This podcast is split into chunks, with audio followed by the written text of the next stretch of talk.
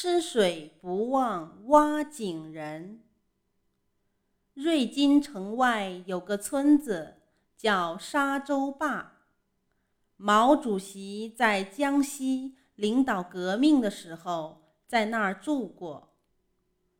村子里没有水井，乡亲们吃水要到很远的地方去挑。毛主席就带领战士和乡亲们挖了一口井。解放以后，乡亲们在井旁边立了一块石碑，上面刻着“吃水不忘挖井人，时刻想念毛主席”。